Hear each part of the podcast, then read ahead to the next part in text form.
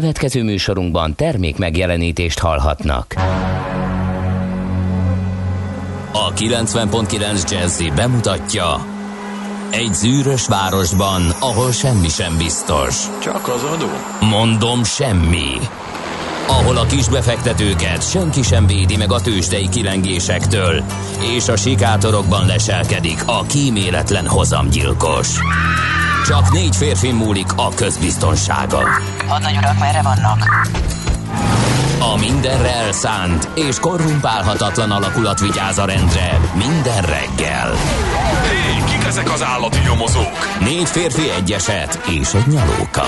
Ács Gábor, Gede Balázs, Kántor Endre és Mihálovics András. Az íróasztal mögül pedig Profit kapitány diktálja a tempót. Humor, emberi sorsok, közönséges bűnözők és pénz, pénz, pénz. Egy különleges ügyosztály, a Gazdasági Muppet Show minden hétköznap reggel a 90.9 Jazzin. De is figyelj, ne csak a bárányok hallgassanak. De miért? Ha nincs pénzed azért, ha megvan, akkor pedig azért. Millás reggeli. Szólunk és védünk. Jó reggelt kívánunk mindenkinek, ez a Millás reggel itt a 90.9 Jazzy Rádióban, mégpedig Ács Gáborral. És Kántor Endrével. És a kedves hallgatóinkkal 0 30 20 10 909 infokukac millásreggeli.hu Egyébként Viberen, Whatsappon, SMS-ben lehet nekünk üzenni, vagy a Facebook oldalunkon Messenger alkalmazással. Na nézzük akkor, hogy... Első üzenet. Igen? Szia, szia uraim! Löpapa hallgatta tegnapi megjegyzésedet. Kicsit felhős, ám felhőtlen majd, hogy nem a klinikák ülői körút, Barost, Rákóczi. A szokásos bakik vannak még, de meg is lepne, ha nem így történne, csak optimistán és bicin természetesen. Úgyhogy ott még lehet jól közlekedni.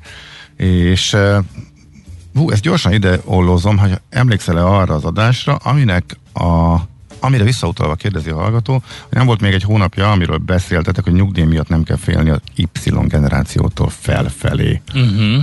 Emlékszel, mert most meg jönnek olyan hírek, hogy tovább csökken, később adják, egyelő nem lesz, hogy mi azt mondtuk volna, hogy, y, hogy nem kell félni a Y generációtól felfelé a attól, hogy nem lesz nyugdíj, vagy nem lesz elég? A HR percekben nem volt valami ilyesmi? Mert egyébként volt erről külön is egy tanulmány, amit most végeztek az Y generációsokról, hogy lehet, hogy ez szóba került.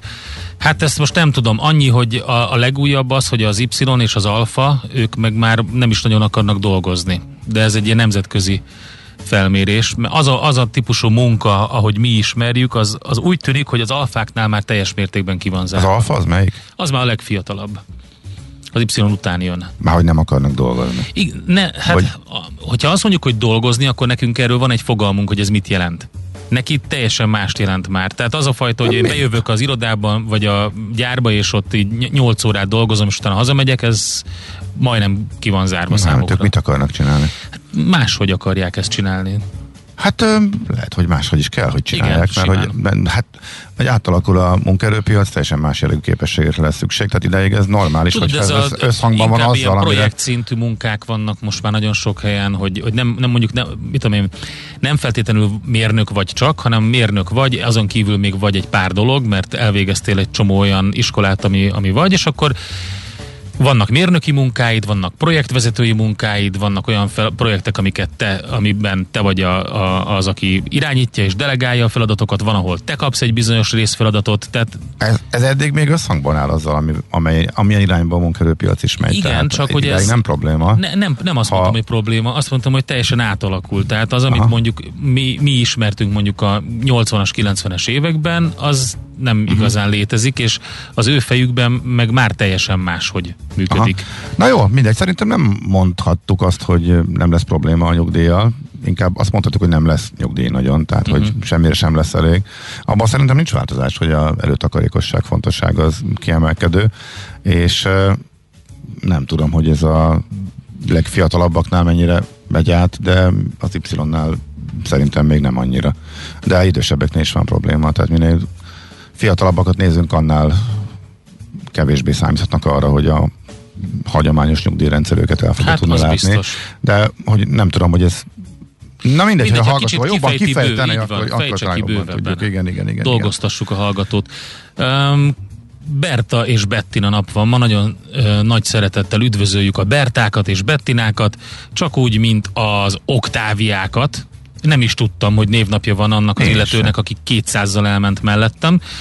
E, és most az a legújabb, ugye, amit most hallottam, hogy szegény BMW-seket mondjuk idézőjelben, hogy van egy ilyen kialakult nézet, hogy a, BM, a BMW-s az milyen autós, ugye? A bömös. A bömös. Na most az oktáviásokról hallottam a legújabbat. Na, van oktáviás Igen. Hát ugye nyilván miután, miután ők is viselkednek valahogy nagy számban, és természetesen sztereotípia, tehát Na, nem hogy? vonatkozik. Hát ő a csalódott BMW-s. Hallottam, hallottam hogy- Akinek nem jutott Akinek BMW nem jutott, nem, jutott, nem volt.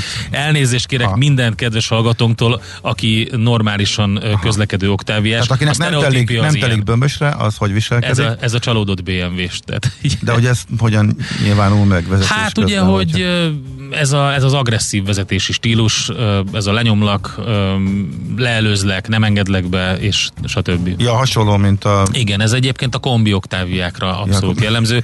Ez a White Van Man-nek a, Ja, na. a más kategóriája. Mondom, hogy ezek sztereotípiák. És ezek mindig, mindig nyilvánvalóan sértőek valaki számára, de viccesen hangzott. De a piros Suzuki is megvan. A piros Suzuki is, persze, meg a De a- kalapos, az- meg a, meg a fehér furgonos férfi, ugye magyarul tök jó FFF, de ez a White Van Man, Aha. a, az, az teljesen egyértelműen létező jelenség. Hogy van némi alapja, na. Persze, hát nyilván. Na, hát akkor De ennyit nem erről. szabad általánosítani, természetesen tegyük hozzá. Jó. Azt mondja, hogy hát egy szomorú esemény. Itt rihegünk, röhögünk, pedig ez kemény volt. 1945-ben ezen a napon, tehát augusztus 6-án az amerikaiak atombombát dobtak Hiroshimára. Ugye ez volt az első, ezt követte az augusztus 9-i Nagasaki a második. Augusztus 6-án, tehát délelőtt 8 óra 15 perckor az Amerikai Egyesült Államok légierejének egy B-29-ese, az Enola Gay, amiről egyébként egy filmet is, vagy hát nyilván többet, de van egy ilyen című is forgattak, amelynek Paul W. Tibet ezredes volt a parancsnoka, magát a gépet egyébként Tibet anyjáról nevezték el. Atombombát dobott a településre, amit az amerikaiak Little Boynak, vagyis kisfiúnak neveztek el.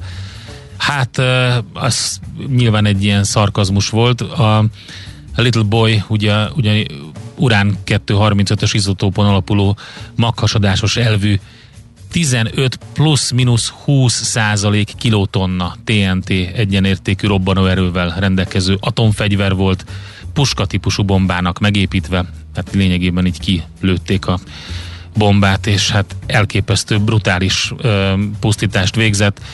Az utólagos becslések szerint 90, 104, 90 és 140 ezer ember valahol a kettő között életét követelte.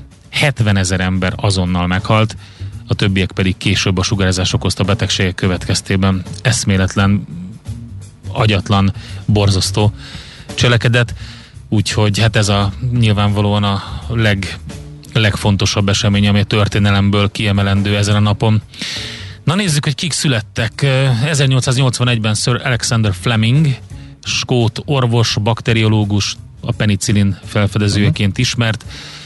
1917-ben Robert Mitchum, amerikai színész, nagyon sok háborús film, western filmnek a karakteres arcú, karakteres álló nagy színésze, sőt, hát ilyen kemény kötésű nyomozókat is játszott Robert Mitchum.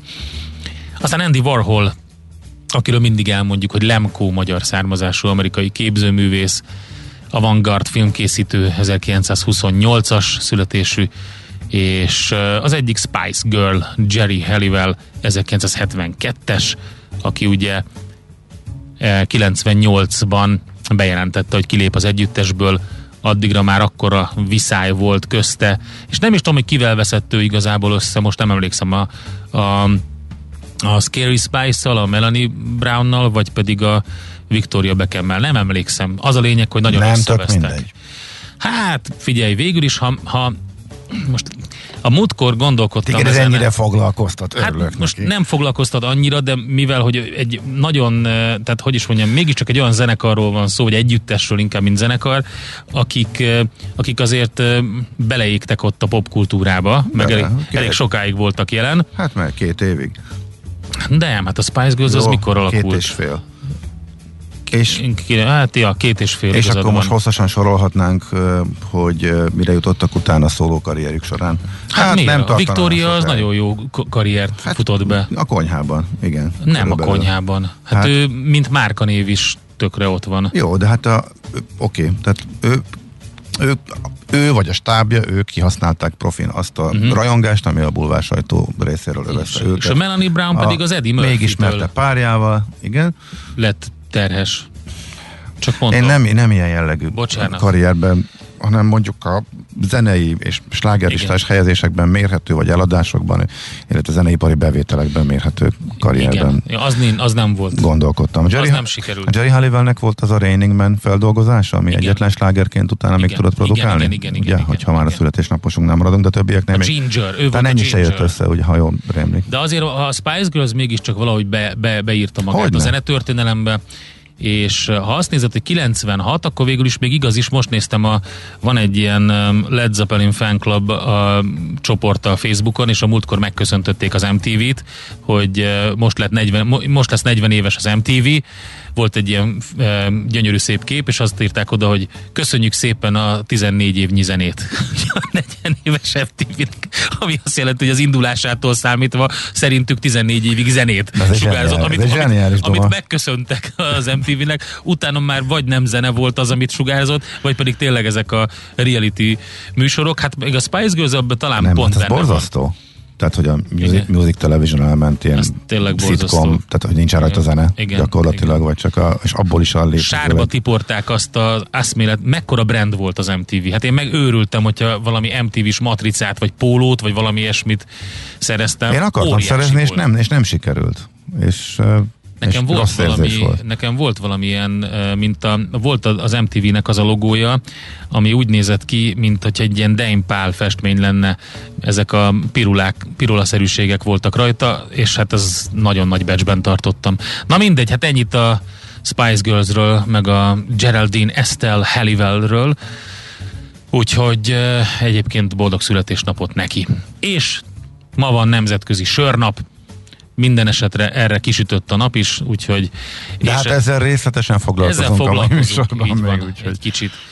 Úgyhogy eh, lehet írni 0 30 20 10 909, és eh, most akkor nem a Spice Girls jön, hanem egy óriási kedvenc felfedezettem, a Twiddle nevű formáció, egy, azzal, ami, ami ezt, a, ezt a számot hallottam egyébként először, azóta magát a lemezt, amin rajta van ez a szám, a Plump címűt, annak mind a két ö, kiadását nagyon szeretem, és a többit is, hogyha egyszer erre járnak, vagy valahol Európában, akkor én biztos ott leszek.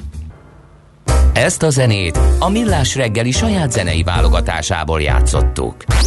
Nézz is! Ne csak hallgass!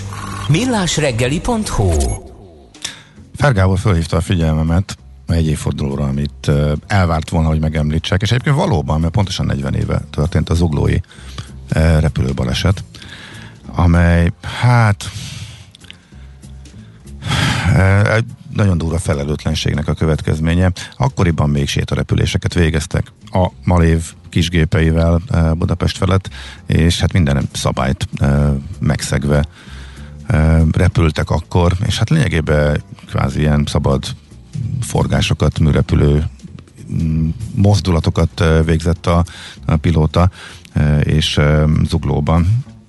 Vasárnap délutánra esett, már nem is tudom, hanyadik, többedik repülése volt a gépnek, senki nem volt bekötve, még a pilótafülkébe is utasok voltak, tehát igen, minden szabályt megszegve repültek és túltolták, és így zuhant le a gép. 23-man voltak, uh, a fedélzeten mindenki uh, meghalt, plusz sajnos még uh, bicikliket javító tinédzserek, ha jól rémlik, ott valamelyik háznak az udvarán, tehát nagyon sok halálos áldozattal járt, tehát pontosan 40 évvel ezelőtt, 1961-ben ezen a napon történt a az uglói Az nem jó.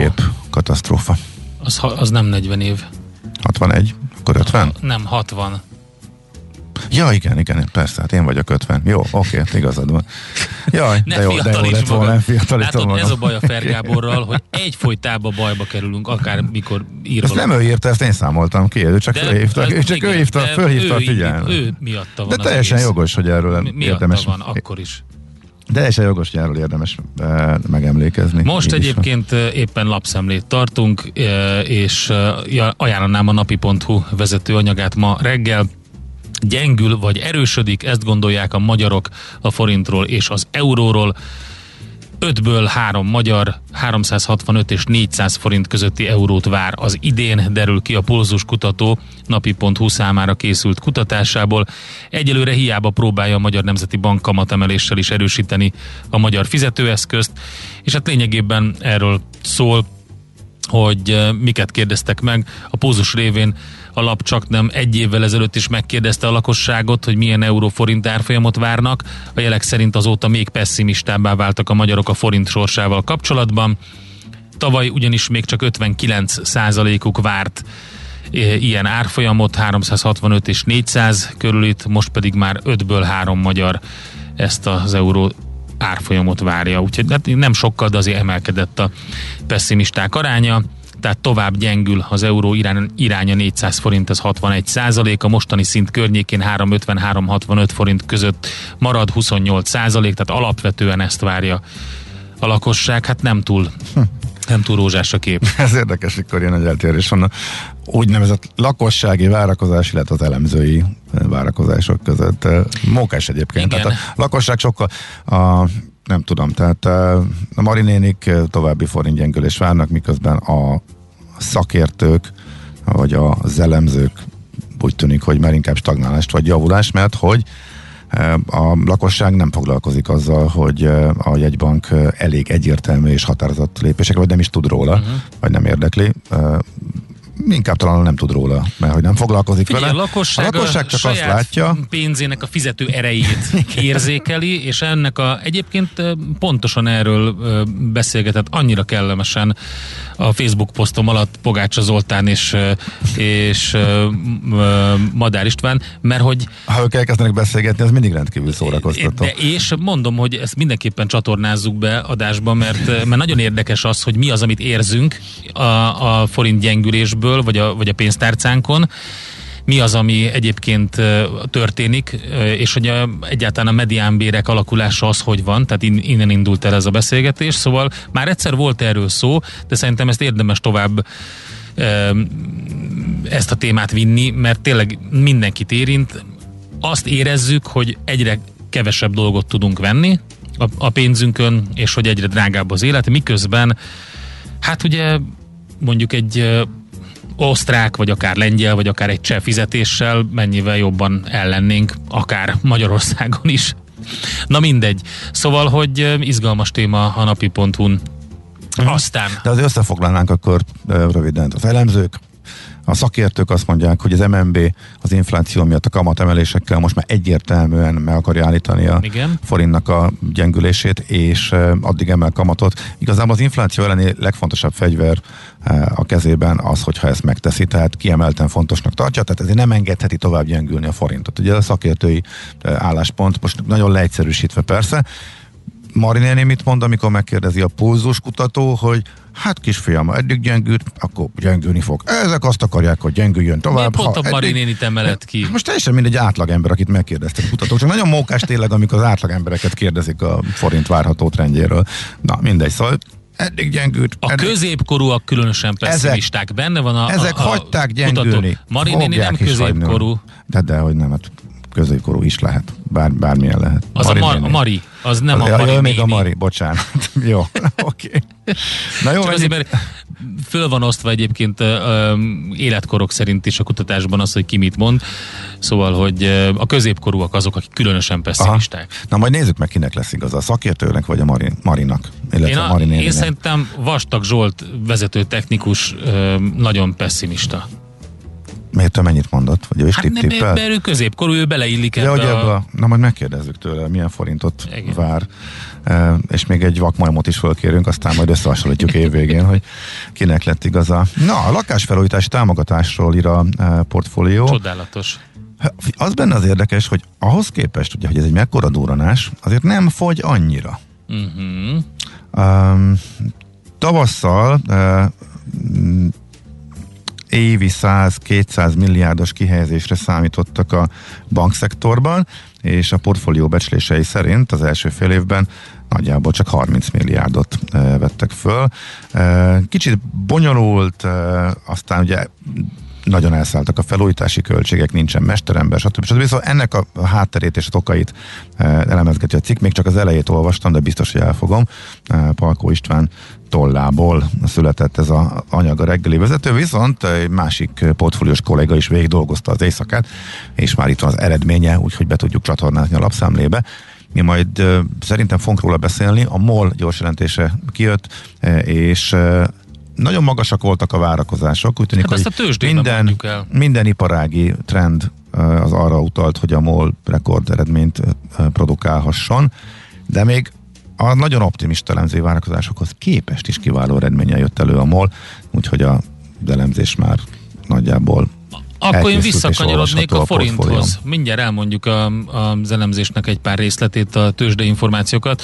A forint és az infláció témához kanyarodnék vissza, a g7.hu-n lehet olvasni Karsai Gábornak a publicisztikáját, aki ugye a GKI vezérigazgató helyettese, és azt mondja, hogy ha nem fogja magát vissza a kormány, nem lehet letörni az inflációt, pont ugyanez a téma, amiről beszéltünk, és azt mondja lényegében, hogy ha tovább hiába magasak a kamatok, ha az állam költekezik, nem csökken a kereslet és egy jó hosszú cikkben foglalja össze a véleményét erről g7.hu hasábjain, úgyhogy ezt is érdemes elolvasni. Ha nincs más, akkor robogjunk tovább, és akkor nézzük meg a tőzsdét. Hol zárt? Hol nyit? Mi a sztori? Mit mutat a csárt? Piacok, árfolyamok, forgalom a világ vezető parketjein és Budapesten. Tőzsdei helyzetkép következik. Kezdjük akkor a Budapest érték tőzsdével és a mollal főként. Ugye hát tegnap szerintem arra vártak a befektetők, hogy mi lesz a mollal, mert olyan nagy mozgás nem nagyon volt.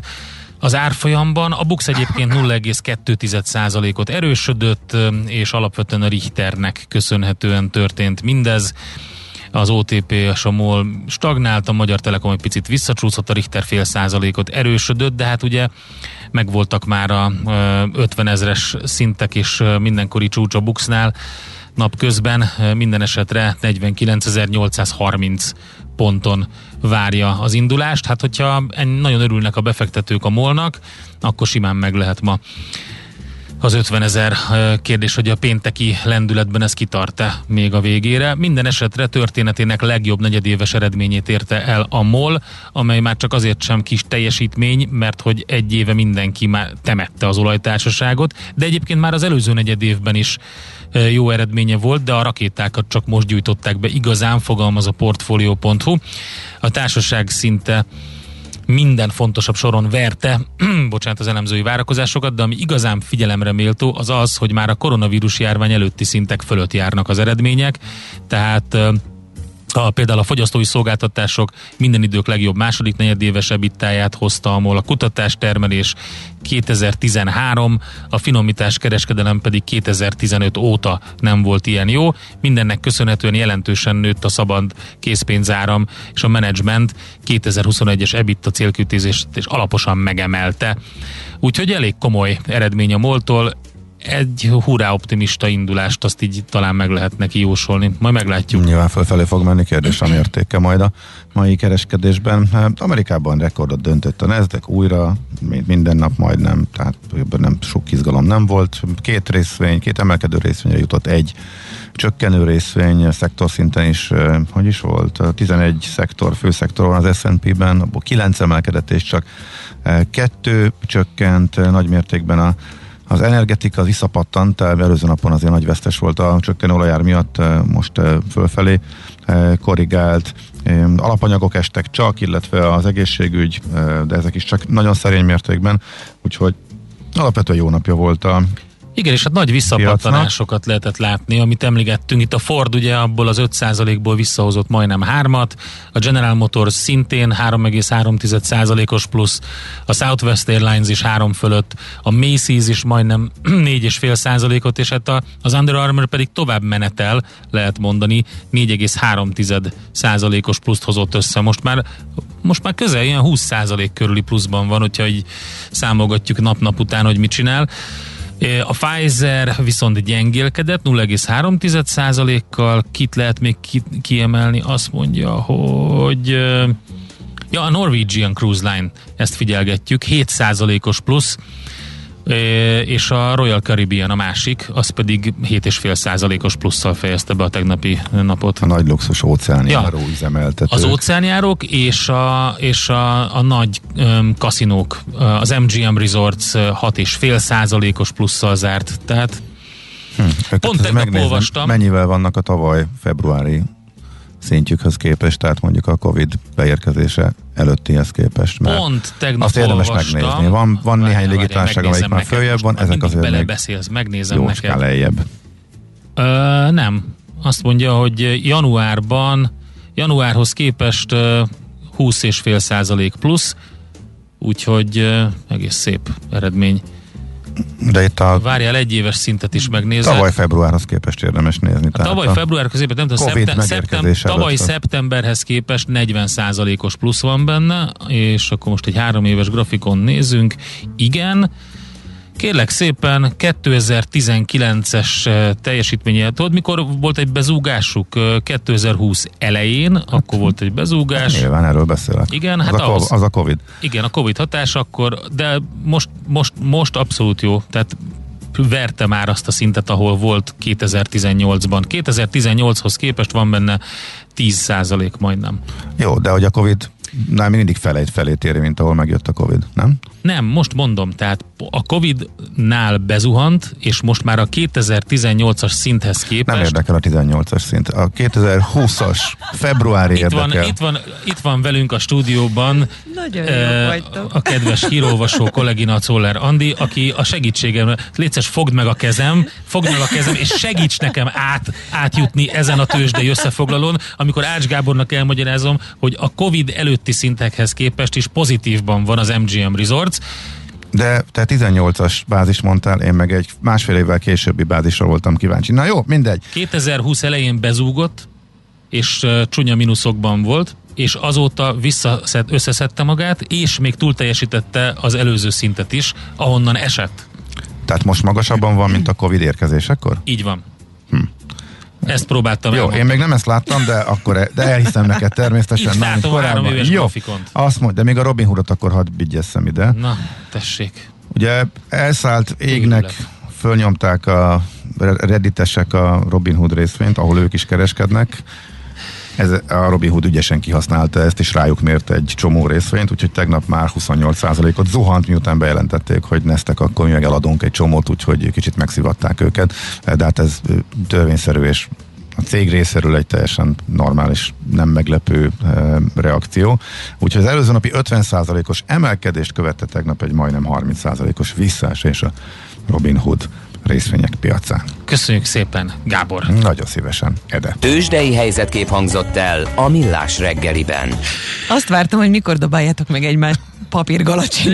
Én próbálom elmondani, hogy mi történik, de kötekedik, és teljesen... Nem, hoz... én csak kíváncsi voltam, tehát uh, ott nem ismertem a pontos adatot, és Figyelj, Szerintem másra... ebben a pillanatban kattintottam rá a, a grafikonokra, és ahogy mondtad, mindig egyre hosszabb időtávon néztem, és a grafikon alapján ez van. És úgy egyre több ránc volt a homlokodon közben. nem érti, nem akarja megérteni. Más bázist mondtál, úgy éreztem. De Azt akarja, hogy ne legyen jó az MGM Resorts. Na. Andi, nagyon örülünk, hogy itt vagy. Én is örülök nektek. Elbeszéltük a híreidet, úgyhogy most már tök mindegy.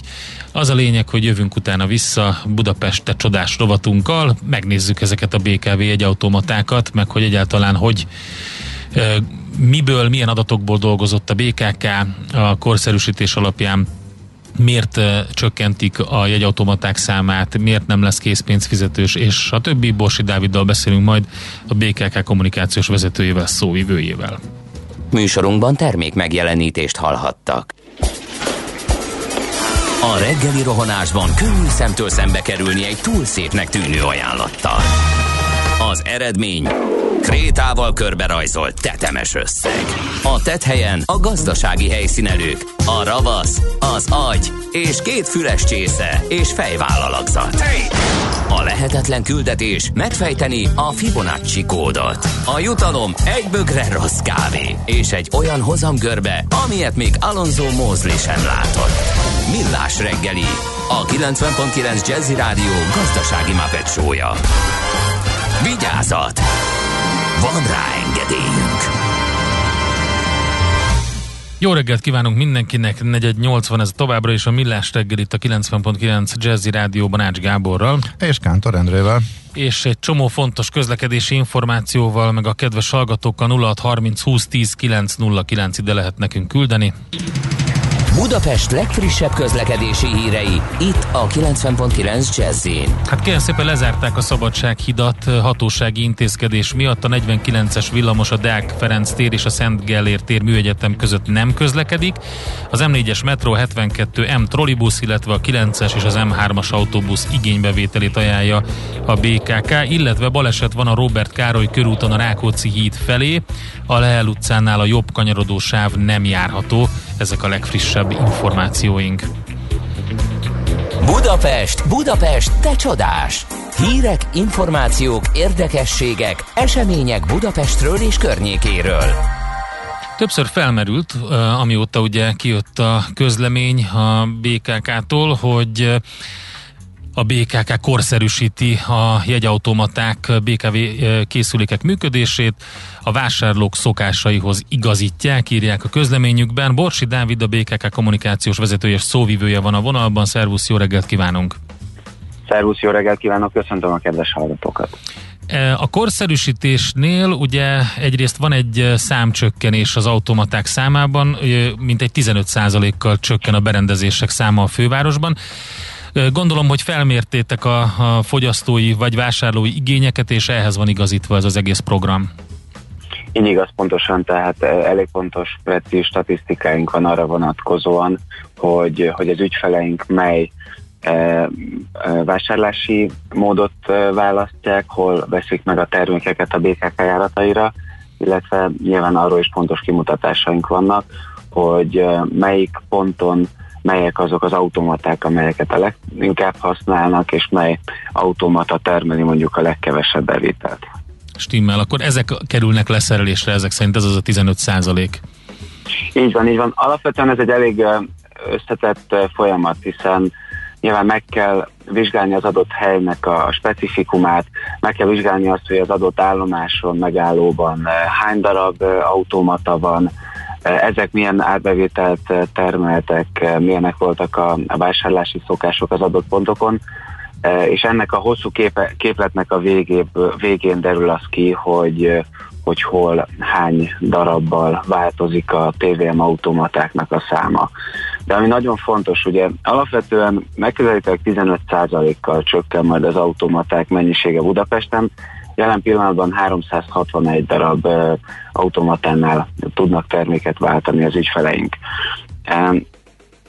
De, de a BKK azt garantálja ezt követően is, hogy a jelenlegi helyszínszám az, az megmarad. Tehát ezzel a, a darabszám csökkenéssel nem jár együtt az, hogy, hogy a helyszínek száma csökkenne. Tehát ahol jelen pillanatban van BKK automata, ott a, a csökkenés után is e, lesz, tehát az ügyfélelmény szempontjából ez nem hoz majd e, e, visszalépést. Miért szűnik meg a készpénzes automatáknak a, a használata, vagy a készpénzes fizetés lehetősége? Nem szűnik meg a készpénzes fizetés lehetősége. Minden egyes olyan ponton, tehát megállóban, állomáson, aluljáróban, ahol jelenleg van automata, ott a jövőben is megmarad a készpénzes vásárlás lehetősége legalább egy készüléken. Tehát mondjuk amelyik megállóban egy darab készülék van, annál lehet majd készpénzzel fizetni. Ahol viszont mondjuk már három-négy készülék található, azok esetében évről évről, évről évre, vagy hónapról hónapra e, nő majd a, azoknak az automatáknak az aránya, amelyeknél kizárólag e, bankkártyával lehet majd fizetni. Ennek nagyon egyszerű és triviális oka van. Egyrészt gyorsul a folyamat, hogyha ha az ügyfelek e, bankkártyával fizetnek. Egyébként a trendek is azt mutatják, hogy az emberek egyre inkább e, választják szívesen ezt a fizetési formát, tehát például az automatákból származó jegyárbevétel az, bocsánat, az automatákból származó jegyárbevétel olyan szem, tehát a bankkártyás fizetés szempontjából nagyjából ilyen 70%-on van. Uh-huh. Ez nem azt jelenti, hogy 70%-ban bankkártyával vásárolnának az ügyfelek, de jegyárbevétel 70%-a már bankkártyán keresztül érkezik a, az automatákba. A másik pedig az az, hogy az egyik legjellemzőbb meghibásodási probléma abból fakad, hogy nagyon gyakran eltömítették az automatákat pénzszerzés Igen, céljából. pont ezt mondtam tegnap, amikor beszélgettünk róla, hogy, hogy nagyon sokszor ez fordult elő, és ugye ott van egy nagyon rossz ügyfélélmény, hogyha lehet így nevezni, amikor az ember megpróbálja bedobálni a pénzt, a jegy nem jön ki, és azt ugye az üzemeltetőtől kéne megszereznie, de azt nem tudta megszerezni, jegyet nem kapott, pénze odaveszett, és akkor egy ilyen procedúra indult el hosszasan, amit nem biztos, hogy megérdemes azért a pár száz forintért végigcsinálni. Igen, pontosan, és ezt a problematikát is kiváltja az, hogy folyamatosan elkezdjük átállítani a bankkártyás vásárlásra a hálózatot, de hangsúlyozom még egyszer, a készpénzes vásárlás lehetősége nem e, fog eltűnni Jó, a jelenlegi bocsánat, akkor ez félreérthető volt e, számunkra, tehát akkor az megmarad, csak csökken a száma ezeknek. Gondolom, hogy a fenntartás szempontjából jelentős különbség van a, a készpénzes automaták és a kártyás automaták között? Mm, alapvetően igen, tehát nyilván eltérő a, a, a fenntartása ezeknek a készülékeknek, mert picit ez a, a készülék fenntartási díj vagy havi karbantartási díj ezért több tényezőtől függ. Ugye a BKK több körben szerezte be annak idején 2014 óta ezeket az automatákat, a korábbi automatáknak más az üzemeltetési díja, de ezeknek a részleteiben nem szeretnék lemenni.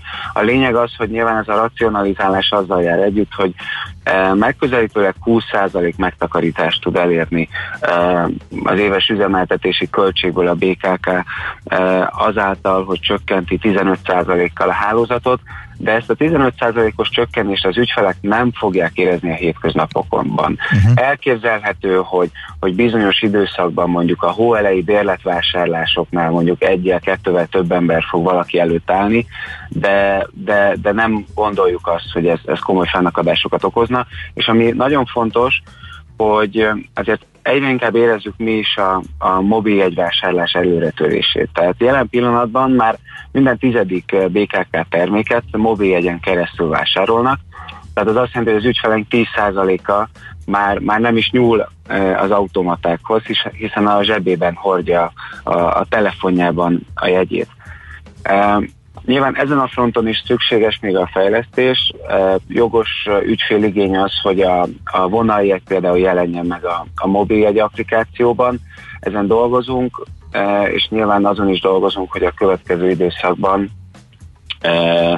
hogy lehet még optimalizálni a, termékkínálatot. Uh-huh. Itt mikorra várható valami konkrétum, tehát a elektronikus jegyrendszer ügyében mi a helyzet? Alapvetően ez egy els, első lépésként a, a jelenleg meglévő mobil egy e, rendszerünket e, szeretnénk e, fejleszteni.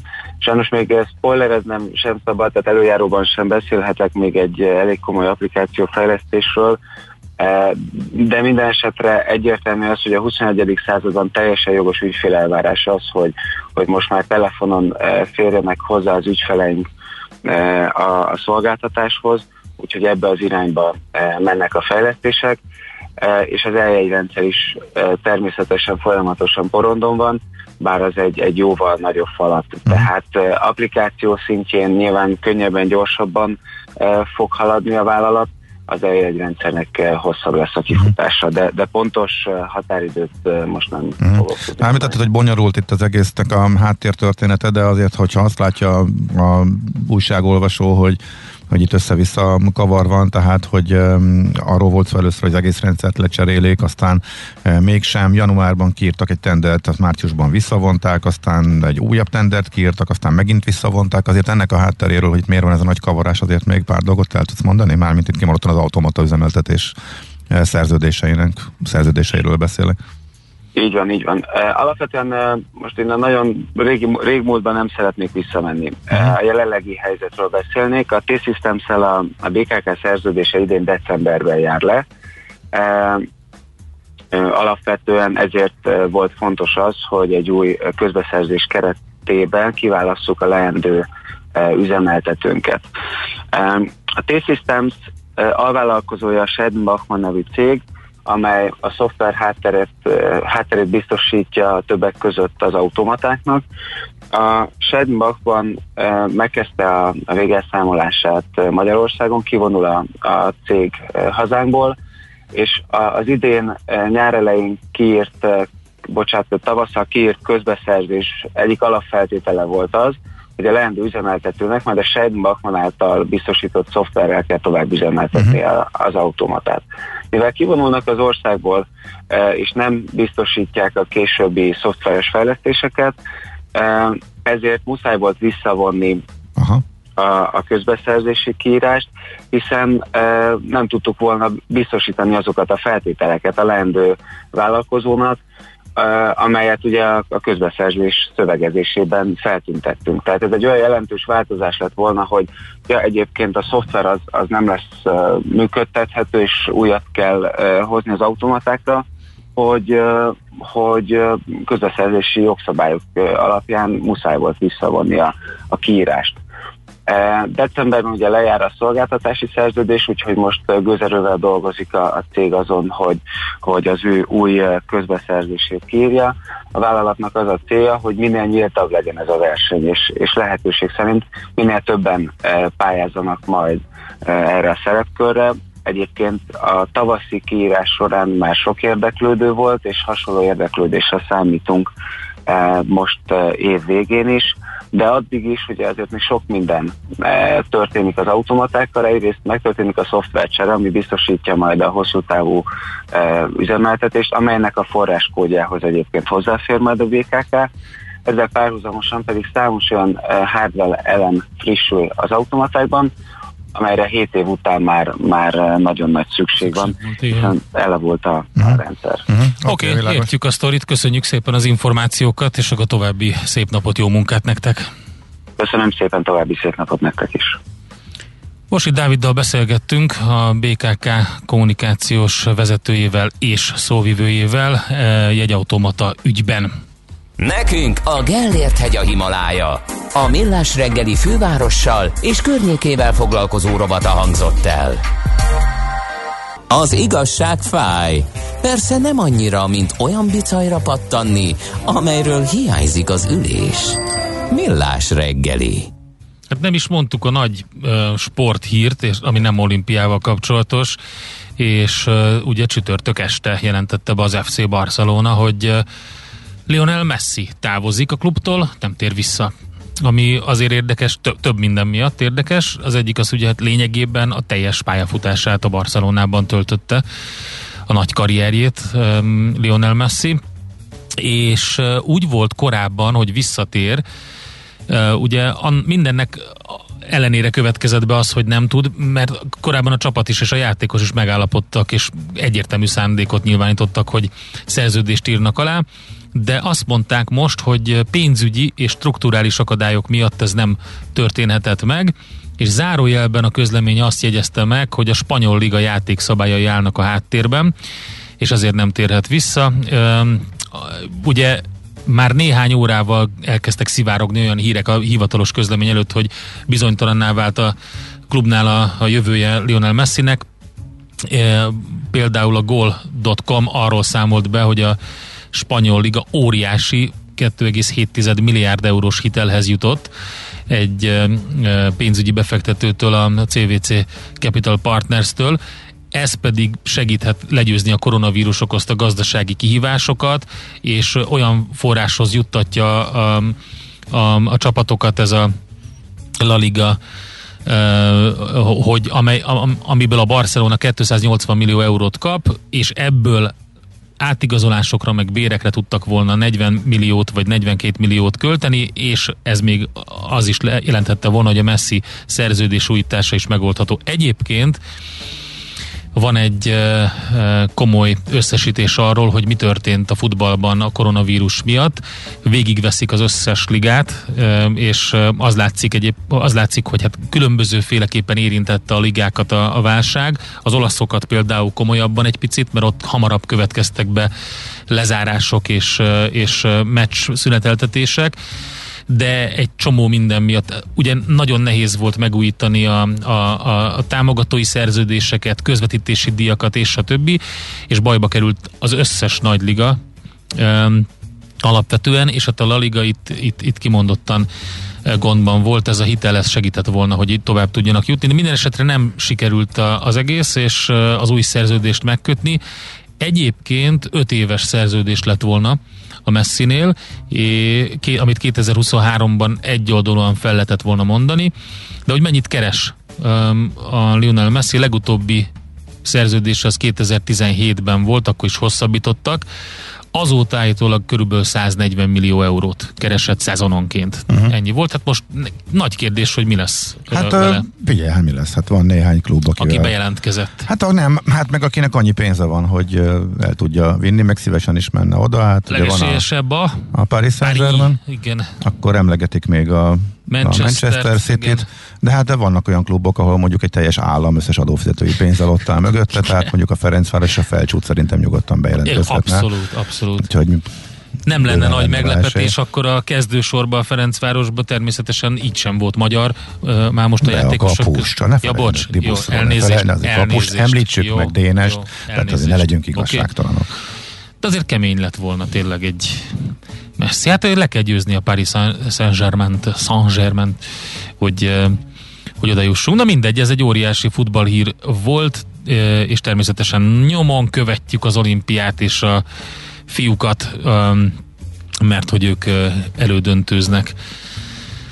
Úgyhogy, mármint, hogy a vízilabda válogatottról van szó, a lányoknak is óriási szurkolás volt, tehát teljesen ilyen, ilyen, ilyen, ilyen idegek harca, kiélezett mérkőzés, amin, ami, ami, amit a végén azért egy kicsit olyan hát hogy is mondjam, csalódottan álltunk föl, de csak azért, mert, mert, mert tényleg benne volt a, a, a pakliba. Hát az elején elment, és onnantól kezdve végig idegeskedett, hogy van-e még esély, igen, van-e még esély, és mindig volt egy pici, Nem egy pici, baj, egy a bronzér van esély, igen. ami szintén király, úgyhogy nekik is természetesen nagyon szurkolunk. Na megyünk tovább, hamarosan majd értékpercek következnek itt a Millás reggeliben, nézzük az euroforint árfolyam alakulását, kiskereskedelmi forgalmi adatokat, aztán a, a különböző makroadatok vannak eurozóna és az Egyesült Államok, munkaerőpiaci adatok, úgyhogy sok mindenről beszélünk majd Imre Jánossal, az OTP Global Markets osztályvezetőjével. Műsorunkban termék megjelenítést hallhattak. Mi a pénteki konklúzió a hét legfontosabb eseményeinek és adatainak tükrében? Zárjuk a pozikat és pihenjünk rá a hétvégére. Milyen események hatnak a piacra a hétfői nyitásban? Devizák, részvények, tőke és árupiacok. Heti események és jövő heti felkészülés. Értékpercek. A millás reggeli treasury rovata következik. Itt van velünk a vonalban Imre János, az OTP Global Markets osztályvezetője. Szervusz, jó reggelt! Jó reggelt kívánok, köszöntöm Mi, a hallgatókat, szervusztok! Mivel kezdjük? Mert ugye van itt euróforint árfolyam is, de volt cseh jegybanki döntés is. Igen, hát kezdjük szerintem az euróforint árfolyammal. Ugye elmúlt hét végén ünnepelt a 75. születésnapját a forint, 46 1946. augusztus 1-én vezették be, mint ahogy azt sokan e, tudják, a, a forintot, mint ugye hivatalos fizetőeszközként ekkor cseréltük le a pengőt, úgyhogy ennek megfelelően e, jól is teljesített a forint a hét folyamán, e, jelenleg ugye 353,7 forintot kell adni egy euróért. Egész, ez azt jelenti, hogy ez, ezen a héten ugye fokozatosan tudott távolodni az árfolyam a 360-as szintől, és, és már közel egy másfél százalékot erősödött a magyar deviza. És ugye ez ö, jó részt azért annak köszönhető, hogy rövid távon, hogy a jegybank ugye egy kamatemelési ciklusba kezdett, és a Ennek megfelelően ugye a legutóbbi ülésén 0,3%-kal emelte az alapkamatot, és várhatóan a következő ülésen is hasonló mértékben fog emelni a jegybank, illetve változtatni. És ahogy említetted, a, nem csak a, a kelet-európai régióban, nem csak a, a magyar jegybank, hanem a csehek is ö, ugyanerre az útra léptek. Már az előző kamat döntőülésen jelezte cseh jegybank elnöke, hogy idén kettő, jövőre pedig három kamatemelés várható. Ennek mértéke ugye itt tegnapi napon 0,25 század százalék volt, amivel 0,75 százalékra emelték a, az alapkamatot. Ugye Csehországban ö, hasonlóan a magyar folyamatokhoz erősödik az inflációs nyomás, ott is 2,8% volt a legutóbbi év per év alapú adat, ami ugye azért érdekes, illetve fontos hangsúlyozni, mert elérte a toleranciás sávnak a szélét, vagy megközelítette Csehországban a, ezt az értéket, ugye az 2% plusz-minusz 1 százalékos sávval próbálják ugye kordába tartani a jegybanki ö, folyamatokat, és ennek megfelelően ugye a cseh korona is tudott némileg erősödni a döntés döntés után. Oké, okay, akkor hát nyilván ez a kamatemelési ciklus az jellemző most itt a régióra. Mi történik az eurozónában? Ugye, a, ami mm, lényeges, ha mondjuk az euró-dollár árfolyamára tekint valaki itt a hét folyamán, akkor túl sok izgalmat nem látunk, egy nagyon szűk sávban mozgott az árfolyam, az 1.18-20, 1.18-80-as sávban, tehát úgy tűnik, hogy azért a befektetőknek a jó része, a kereskedők is inkább pihennek, vagy kivárnak, ha lehet ezt mondani. De ugye voltak adatok, és itt a beszerzési menedzser indexek uh, uralták gyakorlatilag a a, vagy határozták meg a hangulatot, lehet uh-huh. ezt mondani. Európában ugye a, a, az adatnak az érték az 60,2 pont lett, ez jóval ugye az 50 pontos konjunktúrát bővülés jelentő szint felett van. Ennél egy picit magasabb szintet vártak az elemzők, 60,6 pontot, de egyelőre azt látható, hogy azért ez összességében mégis egy nagyon jó, nagyon erős adatnak értékelhető. Németország és Olaszországban markáns növekedést tapasztaltak, a, vagy mértek a e, beszerzési index tekintetében, még Franciaországban Spanyolországban pedig a csökkenés volt megfigyelhető a július hónapban, ugyanakkor ez úgy tűnik, hogy azért a következő hónapokban is jóval az 50 pont fölötti szint felett maradhat az index, ami, ami ugye a kilábalást és a, a növekedést vetíti előre a GDP tekintetében is. Uh-huh. Oké, okay, akkor menjünk át a tengeren túlra, mert ott is érdekes dolgok vannak, ott is vannak különböző makroadatok, munkerőpiaci adatok, ADP, mindenféle. Így van, ugye ott is a, a menedzser indexeket ö, tették közé mind a feldolgozóiparban, mind a szolgáltató szektorban.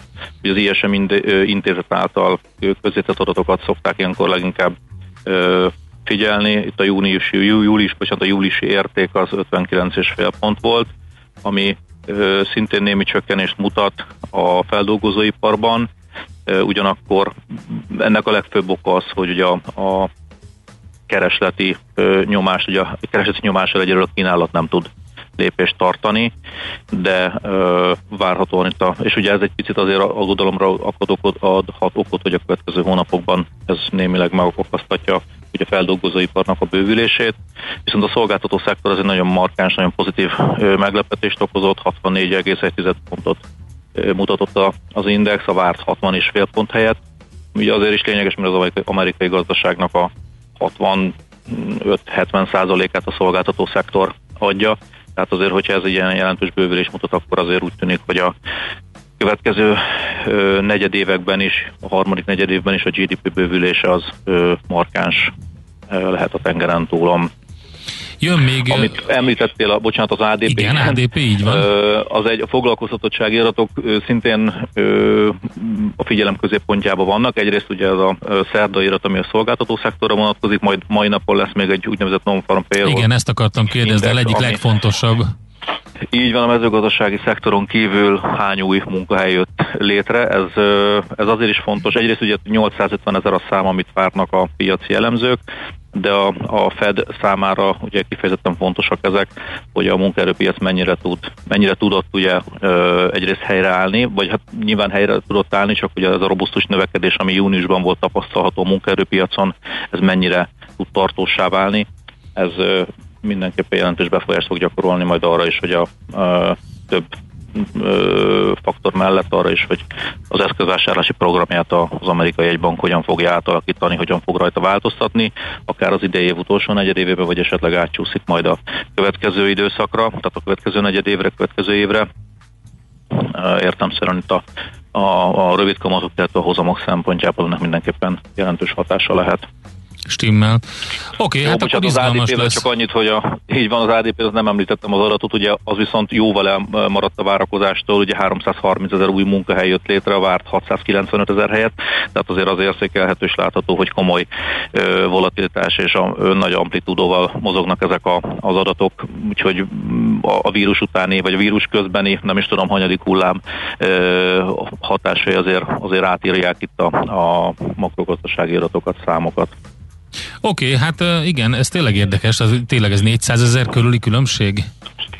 Igen, igen, nagyon jelentős, bár az ADP az, az mindig egy nagyon hektikus, nagyon ö, nagy különbséget, nagyon nagy szórással ö, szoktak megjelenni ezeknek ebbe a szektorban az adatok, illetve talán még annyit fűznék ehhez hozzá, hogy azért az amerikai kormányzat által ugye átutalt, a kiutalt egyszeri vagy többszöri ö, csekkek, segélyek azért ö, nem feltétlenül ösztönzik, motiválják a, a munkahelyeket kereső ö, személyeket arra, hogy elhelyezkedjenek. Igen, számítanak arra, mint a piac, amikor ugye a pénzöntés van, akkor ők is számítanak arra, hogy jönnek, jönnek a csekkek megint. Értem, jó, hát izgalmas mindenképpen a szituáció az Egyesült Államokban, és köszönjük szépen, jó hétvégét neked, jó munkát még a mai napra. Köszönöm szépen nektek is jó hétvégét, viszont hallásra. Imre Jánossal beszélgettünk az OTP Global Markets osztályvezetőjével. A hét legfontosabb eseményei és jövő heti felkészülés, értékpercek, a millás reggeli treasury robata hangzott el. Na mit írnak a hallgatók? 0 30 20 10 909 Kaptam egy nagyon jó, jó üzenetet. A kisfiam Zürichben dolgozik, és ott van egy olyan mobilap, eh, amiben felszálláskor, mint a tömegközlekedési eszközre való felszálláskor, bekapcsolja a kuncsaft, hogy használja az adott eszközt, majd leszálláskor kikapcsolja. A rendszer GPS alapján definiálja a helyeket, a nap végén pedig eh, megkeresi a fogyasztó számára a legkedvezőbb eh, jegyvásárlási opciót, és eh, az összes aznapi utazást követően, mert ha mondjuk többet utazik, akkor uh-huh. a napjegyet, ami, ami éppen rendelkezésre, majd másnap kiszámlázzák, megterhelik a számláját, és így működik a rendszer. És akkor innen idézném szó szerint, és a primitívek nem kényelmi díjat számolnak föl, hanem adnak az app felhasználójának 10% kedvezményt. Szerintem tönkre fognak menni, írja Jóni Smiley-val a a hallgató. Szóval hm. így kezd, néha kezdem úgy érezni, hogy a bankkártyás, illetve a fizetési rendszerek terjedésénél szoktunk beszélgetni arról, vagy kerül szóba, hogy amikor egy ország nagyon fejletlen valamiben, akkor még bizonyos fejlődési szinteket át tud ugrani. Uh-huh. Tehát mit tudom én, van, akinek kimaradt a egyszerűen a bankkártya, tehát a készpénzről egyenesen a mobilra ugrottak, például afrikai országokban, hiszem Gauder Milán szokott erről érdekeseket Igen. mesélni például, és néha olyan érzésem van, hogy addig szerencsétlenkedünk, hogy addig annyi idő elment már itt már lassan, hát a vitéziek mikor tíz éve kezdték az elektronikus egyrendszer projektet, ami bedőlt, azóta nagy változások voltak, és Igen. majd, hogy lassan átugrunk egy fejlődési szintet, úgy kihagyhatunk, és akár válthatnánk a legmodernebbre is, és hagyhatnánk ezt a aminek még a teszt kapuja is megvolt, tudod, a Deák téren, ami aztán végül beborult az egész, hogy olyan elképesztő technológiai fejlődés van, hogy akár még jól is kijöhetnénk ebből, hogyha egy hagynánk a korábban tervezett struktúrát, illetve rendszert, és egy a legmodernebbre válthatnánk. Most nyilván ennek óriási forrásigénye uh-huh. van, most csak álmodozom, csak jó hangzana, meg, meg jó lenne, hogyha valami hasonló nálunk is megvalósulna Budapesten. Figyelj, Mert azért figyelj, nevetséges. Ez a magozós dolog, amikor egy külföldi meglátja. Az, a, jó, nyilvánvalóan, a, de az volt egy megoldás, tényleg, tényleg nevetséges. Én szerintem én azt vettem ki Borsi Dávid szabályból, hogy ezen nagyon dolgoznak. Sokkal Persze, egyszerűbb lenne hogyne. nekik is. Most gondolj bele, milyen üzemeltetési költség ö, csökkentés lenne számukra az, kiadás csökkentés az, hogy, hogy, hogy sokkal kevesebb automatát kell fenntartani, sokkal kevesebbet kell üzemeltetni. Min- mindenkinek van okos telefonja, erről beszéltünk. De nem mindenkinek, tehát nem teheted meg, hogy csak nem okos telefonra. Tehát ugye abszolút, még meg kell tartani. Nem mindenkinek. És de... lehet, hogy a magozós rendszerrel fog párhuzamosan élni egy sokkal-sokkal fejlettebb uh-huh. okostelefonos rendszer, és a közben sőt lehet uh, Hát azt ki lehet hagyni, igen. Igen, igen. Az a, nem, nem, nem könnyű ez, főleg olyan anyagi helyzetben, amivel a fővárost hozták, tehát igazából ez uh, többszörösen összetett kérdés nyilvánvalóan. Úgyhogy na mindegy, én most csak álmodoztam egy kis ennek az üzenetnek az apropóján. És egyébként megnéztem a kaszinó részvények és a... Nem jó? Hát a tényleg, ha az én általam választott bázishoz képest még a még nagyon-nagyon sokkal lejjebb vannak. Tehát emelkedtek, lehetett velük jó nagy pénzt keresni, de még nagyon Milyen- leegyszerűsítve milyen?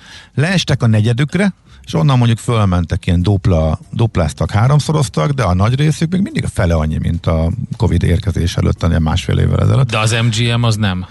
Az MGM-et nem néztem, most kimondom, a hajós cégeket néztem, és ez olyan érdekes kérdés, hogy ilyenbe érdemes fektetni, miközben minden más meg mondjuk a dupláján van, vagy a háromszorosán van, ezek meg le vannak gyalázva, de hát nyilván kisebb is a forgalmuk, és a, hogy ez mikor áll vissza, ez egy jó kérdés. Szóval, e, és a tegnapi emelkedés az meg az előző napi még nagyobb esésnek a korrekciója volt, úgyhogy Figyelj, az MGM-nek a grafikonja azt mutatja, hogy három éves, eh, három éves szinten 37,49 század százalék plusz.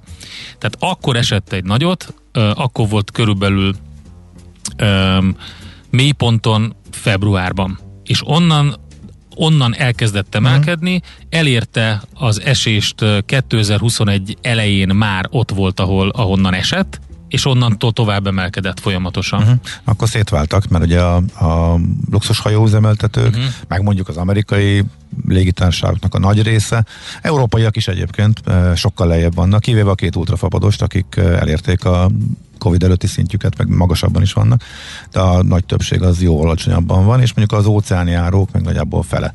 De köztük is van különbség, Igen, tehát igen. mit tudom én, a Royal Caribbean nézem, jóval a- kisebbet esett, mint a Norwegian Cruise de a. Royal Caribbean is körülbelül a fele. Mhm.